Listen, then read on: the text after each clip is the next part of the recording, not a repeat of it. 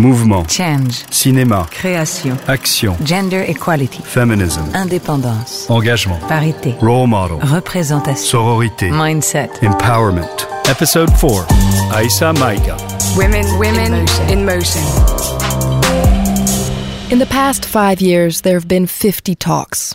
50 women, actors, directors, producers, have participated, sharing their experience, their thoughts on the condition of women, and their vision of cinema.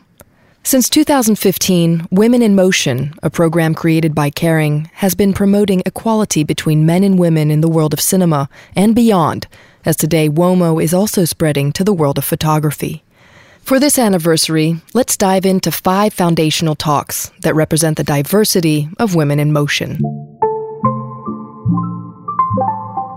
After Agnes Varda, Jodie Foster, and Salma Hayek, let's check in with Aissa Maiga for this fourth episode. Aissa Maiga is a popular French actress. She's been in box office hits such as I Do by Éric Lartigau, Russian Dolls by Cédric Klapisch, or The African Doctor by Julien Rambaldi. But her filmography of over 30 films goes well beyond mainstream movies, spreading into socially conscious art house cinema as well. She's worked with Michael Haneke, Michael Gondry, and Dominique Cabrera. In 2007, her role in Abderrahmane Sissako's film Bamako got her nominated for a César Award for Most Promising Actress. But her stellar career that seems so obvious on paper is actually an anomaly. Aissa Maiga is, after all, one of the only black French actresses who works regularly and managed to make it, as they say. In France's white dominated movie industry, black actresses are underrepresented, underpaid, and often reduced to secondary or silent roles, or roles influenced by history and post colonial stereotypes. It's a sad state she strongly called out in 2018 with Noir n'est pas mon métier, Black is not my profession, an essay signed by 15 other black or biracial actresses, including Sonia Rolland, Eye Haïdara, and Firmine Richard. 15 actresses who share their own harrowing experiences collectively. That year, the 16 women walked the red carpet together at the Cannes Film Festival to shine a light on their struggle and the issue of diversity. L'idée, en venant ici sur les marches du palais, c'est de rappeler qu'on est. The reason for coming here on the steps of the Cannes Film Festival Palace is to remind people that we are first and foremost actresses. We're not actresses out there complaining. We are actresses who want to call out the French press. Our country's press, but also the international press, because the world is a village and information spreads at a rapid pace, and France carries a strong cultural identity. The whole world is watching France right now, and questions on diversity interest people, whether it be the United States, Canada, or England, and the African continent as well. It's a way of sending our message from within the cinema world in an official and widespread manner. Freedom of speech. The idea of the book came shortly before. In 2017, Aissa Maiga saw Ouvrir la Voix, Lending a Voice, a documentary by a young black sociologist named Amandine Gay. Looking straight down the camera, the director challenges other young black women to name five French black actresses. Shockingly, they struggle to come up with a name, but one name comes up over and over, a name that becomes the title of the scene Aissa Maiga. Chacune se pose la question et elle est comme chacune est dans le vide en fait. Each woman asks the question and each woman is in a void actually. And from time to time my name would pop up and resound in this void. And that really brought out anger in me. And anger that has been there for a long time because I've been an actress for 20 years and for 20 years I've come across the situation which is just plain bizarre. We live in a country where there is no apartheid. You see what I mean? We're not in the apartheid in the 70s in South Africa and yet there are real obstacles whole entire parts of the population that really feel marginalized just because of their physical differences. So this text was really published as a I needed to get back on my feet and pull my head out of the water and express what I was feeling. And then I witnessed the beginning of this movement. I watched all these women who spoke up with incredible courage qu'elles avaient vécu, parfois talking about the sexual abuses that they had gone through, sometimes a long time ago, with this courage that I found admirable, because these are issues that are very euh, difficult to deal with and to express openly and publicly on top of it. They really impressed me, and it was obvious that I was very touched by this atmosphere, by this extraordinary liberation of women speaking out all over the world.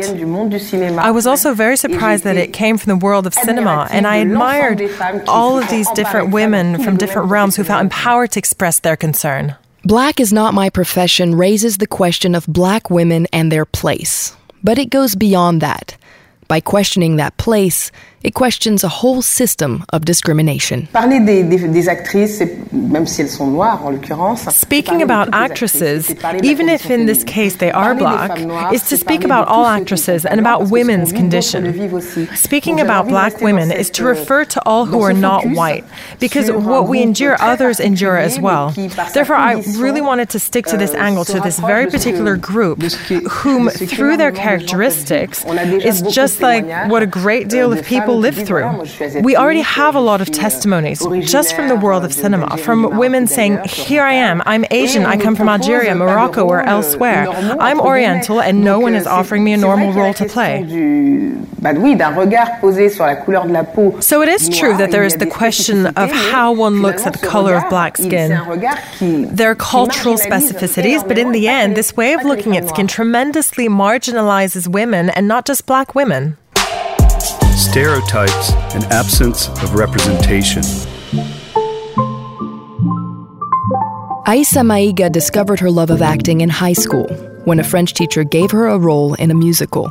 As a young woman, she explored this new passion, but secretly, keeping her dream to herself. In her family, there were no actors or showbiz people. The Maïga family was all about activism. Her father, a political journalist, was tragically assassinated when she was eight years old. At the age of 21, she threw herself into acting and got a lucky break, acting alongside veteran French actor Richard Bohringer in the Denis Amar thriller Saraka Bô. But obstacles quickly started blocking her path. Casting calls were few and far between, and when they did pop up, she got confused looks. Why was she there? Did she really think she could play a lawyer? No, she'd be perfect for the part of the babysitter. Aissa Maïga quickly understood that her personal experience was written into a system. Ce qui m'intéresse, c'est pas le cas particulier. Ce qui m'intéresse, c'est l'ensemble. Et dans cet ensemble, il y a des. I'm interested by the whole. In that whole, there are long-term recurrences. The recurrences that concern black women in the cinema world. These are extremely stereotyped roles that I can list very quickly. You know, the prostitute, of course. This role is constantly recurring. The cleaning lady, the nurse, and socially subservient roles. Another aspect is invisibility, inaccessibility to certain roles, which, by the very nature of a screenplay, should be open to everyone parfois des histoires qui demandent à ce que les personnages soient noirs ou soient blancs, etc. Of course, there are cases where the story requires that a character be black or white because it tells a story. But when a film is not limited by racial point of view, as the Americans say, I see no good reason why casting should be limited. Euh, I personally do not consider myself paranoid. When a director does not choose me, I say to myself that I don't match what he's looking for, his desire, or his projection. Moreover, from a very personal point of view, I'm rather privileged in a sort of in between place where from time to time I actually played roles that could have been played by a blonde. For most non white actresses, things get complicated the minute they enter the professional world. It's at that moment that inequalities are crystallized and that the power of representations and privilege is violently reaffirmed. Nous avons toutes bénéficié du même, euh, du même enseignement. It is true that we've all been to public school with the same education. and Of course, all pupils learn classical literature. But it's true that once you enter the working world, when you try out for roles and get working, these same roles are not available for us. And most of the time, the contact person is really not capable of explaining why. Vraiment capable d'expliquer pourquoi ils sont conditionnés. They've been conditioned. They follow the popular belief that Molière can only be played by a white person. Another blatant inequality inequality that can affect black actresses and, in general, all non white actresses is salary. A role finally does come up for the same role they're often paid less. Firmine Richard talks very well about this in her book.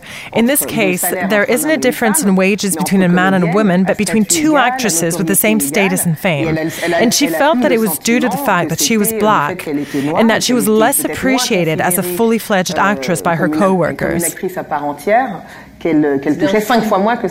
She was paid five times less than her colleague. For the book, we decided to quote practically no film titles because the idea was not to point any fingers, but to shed light on the system. Once the spotlight has been put on the painfully obvious, what solutions are there for more diversity? Should France draw from the American example, where the struggle for minority rights is older and more politically affirmed? Or on the contrary, should France knuckle down and find solutions that are compatible with its own particularities?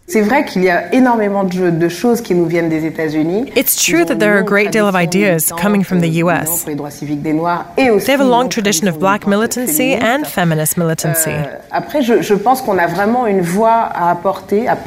that said, euh, I think we French women have a real voice on the matter because we live in a different reality. We have other challenges. There are challenges that we have not yet met, in fact. These are sources of inspiration. But I do believe in French creativity from the point of view of overcoming barriers and rejections. It's true that a new generation is capable of realizing their ethnic reality, urban reality, etc. I do indeed believe that it will come from there. But it seems to me that there are screenplay writers who have censored themselves for a long time and who were convinced that their characters had to be white in order to sell their screenplays. If today we could tell those people that they can tell a story another way, with more diverse casts, with different points of view, perhaps that would fire up the flame of diversity within them. It remains to be seen if the evolution of mentalities will be enough to prompt change. Some say what's needed is a political solution, or simply the ability to actually measure diversity in France, where official ethno racial statistics are illegal. Je m'interroge sur euh, I wonder how pertinent quotas really are. Lots of people talk about them, euh, especially among the feminists in cinema. Concerning diversity, very little is said, but I am hearing some voices rise up. Euh, I myself am interested in the debate. It is the idea of sitting around a table with cinema people, producers, directors, screenplay writers, casting directors, etc., to discuss the realities of life, discuss and hope that out of this exchange, change because I think you can't do it alone. Dessiner une voie une voie qui sera, j'espère, très créative. Comes the drawing of a path, a path that will be, I hope, highly creative. Perhaps one dealing with quotas, but perhaps one of motivating policies. That, from a financial point of view, would even increase productions. Pulling from examples in Canada, the US, and England that entice us to write our own story. Being visible. One year after the release of their essay, Aissa Maïga and her 15 co authors openly admitted they were pleasantly surprised by the enthusiastic reaction Black is Not My Profession received. They were stunned by the magnitude of the media coverage, which says something about the gravity of the problem and the size of the taboo that was lifted, but also impressed by the political dimension and the way that the text and its ideas spread in society. United, their voices and their experiences resonated. This spotlight and these words create a means of identifying. I believe, and it obviously creates an impact on younger ethnic groups, but I mean, I myself have been stopped by lots of young people and older people too who are not part of the visible euh, minorities euh, and who say they are inspired by our words because they recognize themselves in the values that we're putting forward. That's very encouraging because we feel it's a sign that we've been heard. We have the impression, in particular, that all the feminist words are being heard more and more. For me, that's really important because one of the dangers in developing feminist speech is that it sometimes fails to include differences ethnic, religious, and other identities. And for me, the feminist combat can only be all inclusive. For the moment, I feel the feminists preach a little bit to themselves. I still don't recognize myself, to be frank, in one feminist movement that includes all differences. Differences.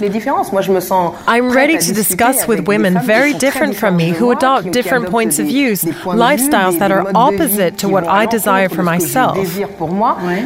But I do think that it is important when you live in a country like France that is multicultural. That brings us to the end of this fourth episode. I hope you enjoyed it and it made you want to react and communicate about it. Don't hesitate to share, comment, and follow us on Kering's social media. If you want to find out more, head to Women in Motion's playlist on Kering's YouTube channel, where you will find all the talks. See you soon for the next episode, this time with Emilia Clarke. We'll talk about Game of Thrones, of course, but also strong women and equal pay. Women, women in motion. In motion.